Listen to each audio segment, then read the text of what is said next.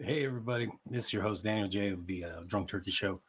We just finished our live, and uh, one of our great viewers sent us some great information that I wish we had before the live. Um, this is a, a, little bit of an insight into the mind of uh, Bryan Kohberger, the uh, suspect in the Idaho 4 crime incident that occurred in Moscow, Idaho, with the uh, University of Idaho students who were tragically taken while they slept in their beds on November 13th in the morning hours.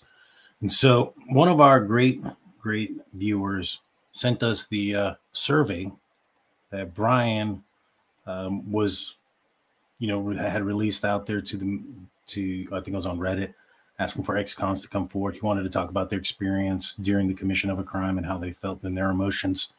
Now we get an idea of what he was looking for, what emotions he was wanting to find out, and perhaps maybe um, an idea in the mind or in the thoughts of this guy who committed this crazy, allegedly committed this crazy scene. So, without further ado, let's get into it. now, I don't think that these are in any specific order. But these are screenshots of the uh, uh, of the survey. This is from DeSales University. It says, "How did you leave the scene after committing the crime? What were you thinking and feeling?" Before leaving, is there anything else you did? How did you accomplish your goal? Please explain what you were thinking and feeling. What was your first move you made in order to accomplish your goal? Please detail any thoughts and feelings at this point. Before making your move, how did you approach the victim or target? Please detail what were you thinking and feeling? So a lot of what he's asking for is emotion, feelings during the uh, the crime.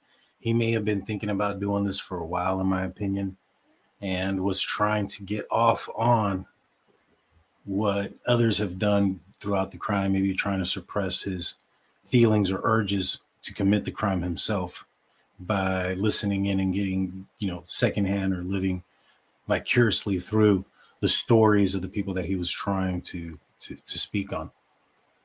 Why did you choose that victim or target over others?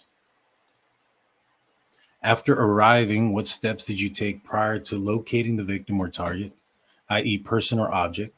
Please detail your thoughts and feelings. Again, detailing the, the thoughts, feelings of during this commission of this crime.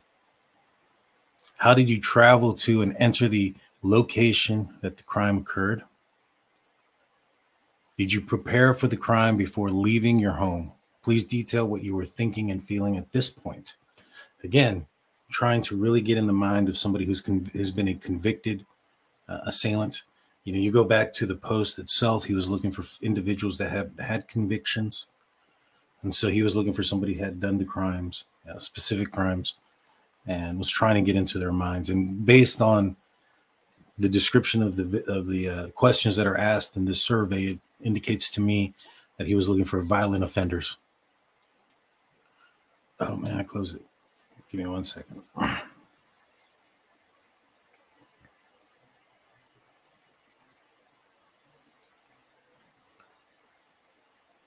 right.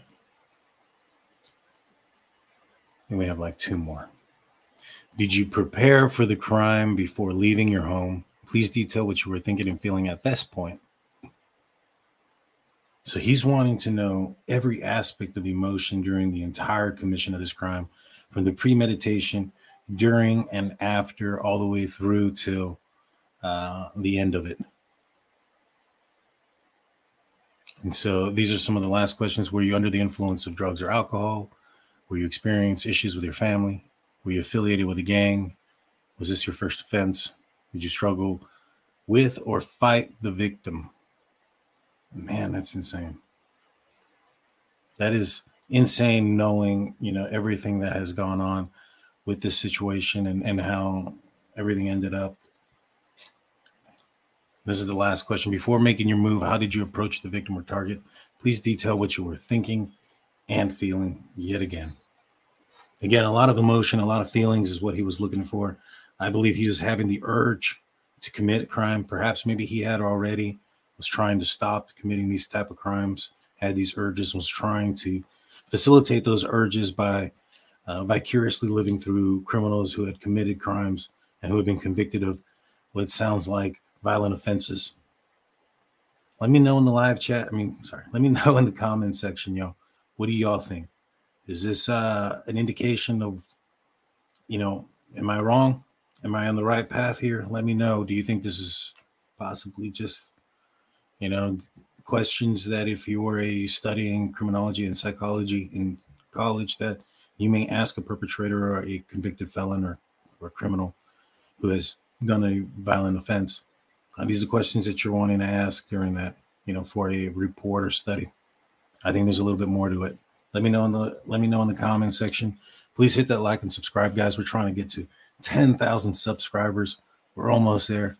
We appreciate every single one of you that subscribed already. We appreciate all our members. Um, you'll be seeing this show first. If you want, you know, our members will be uh, able to get early access to content. So don't want to miss it. Consider joining, hitting that like, subscribe, ring that notification bell. With that said, y'all, I'm out. Peace.